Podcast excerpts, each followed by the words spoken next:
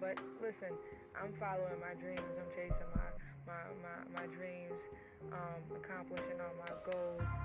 I'm doing what I'm supposed to do.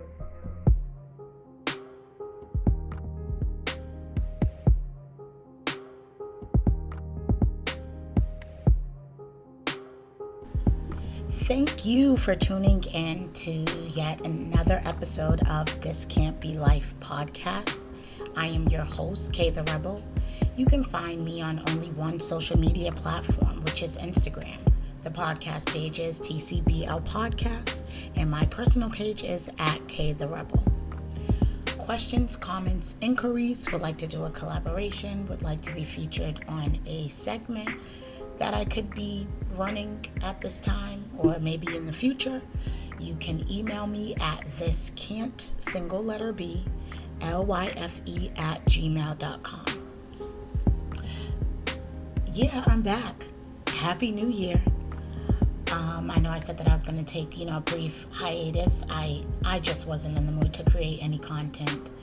Just had a lot going on, you know, personal stuff. Um, but yeah, here I am. I do know that I talked about this within like at least the last five to seven episodes I recorded that I really wanted to think about transitioning or just doing something different with the podcast. And so here is my big announcement. I'm going to start going live twice a month on Instagram with guests, and that is until I am brave enough to do it solo. Um, I haven't decided yet, but those live episodes may be available via audio as well. Um, let's just see how good I can be at multitasking, but bear with me. Um, I believe January 26th will be the first day that I do go live. You will see me promoting um, that future episode when the time does come.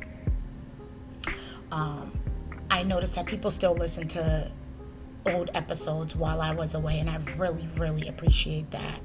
Um, it really means a lot to me. So I guess um, I'm just starting off the new year pretty strong. Um, continuing to give you guys that raw and honest and transparent content. So this week's episode actually has a part one and a part two. What I'm doing is I am penning an open letter to my father, as well as the two fathers of my children. These letters are written based on the pillars of our emotions, which is an exercise that my therapist had me do. Um, if you're new here, I'm very open about my journey as far as being in therapy. Anywho, when we think of the people who have caused us trauma, sometimes all we do is focus on the single or multiple injustices that were done to us and how it made us feel. However, there is a breakdown of all of the emotions we feel. And there are six floors of emotions that we visit from highest to low of emotions. And I am going to share um, the, the categories of each of those floors.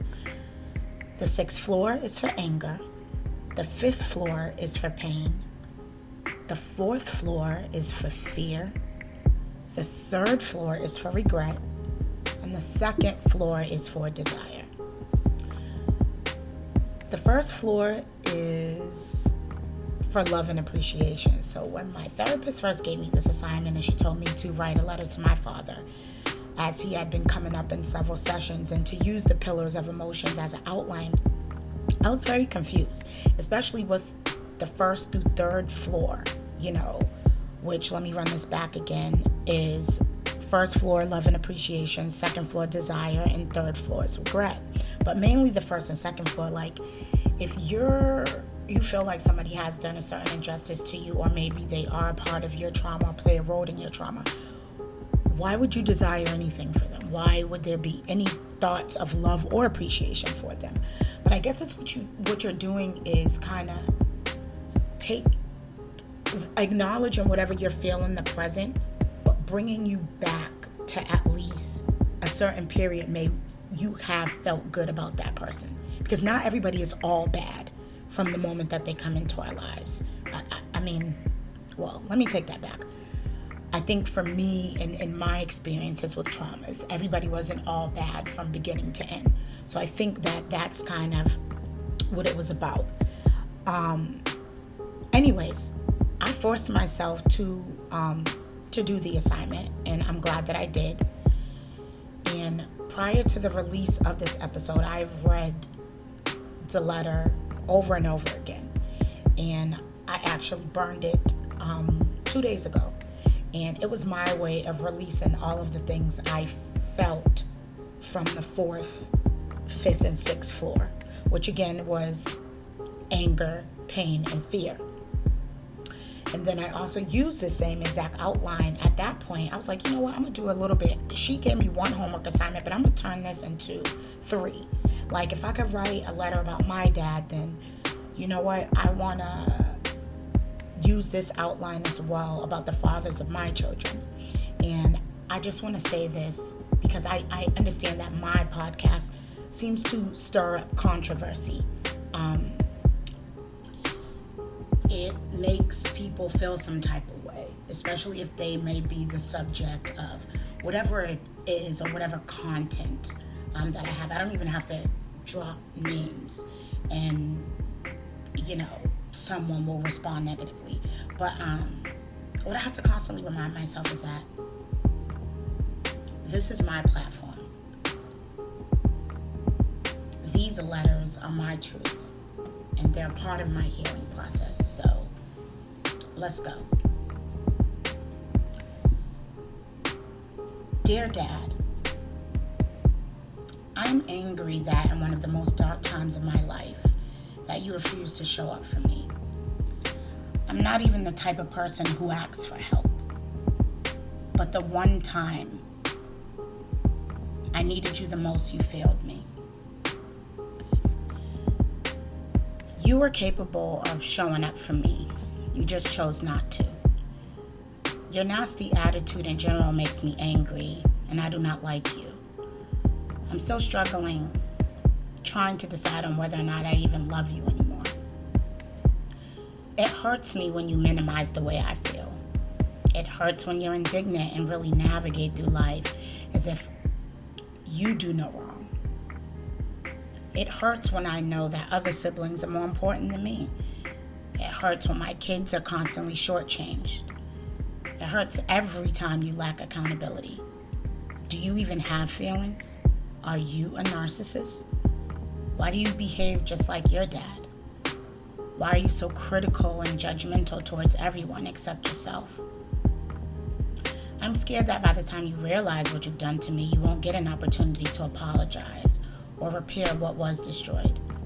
I'm scared that I will write you off like I've done all of the others who violated me.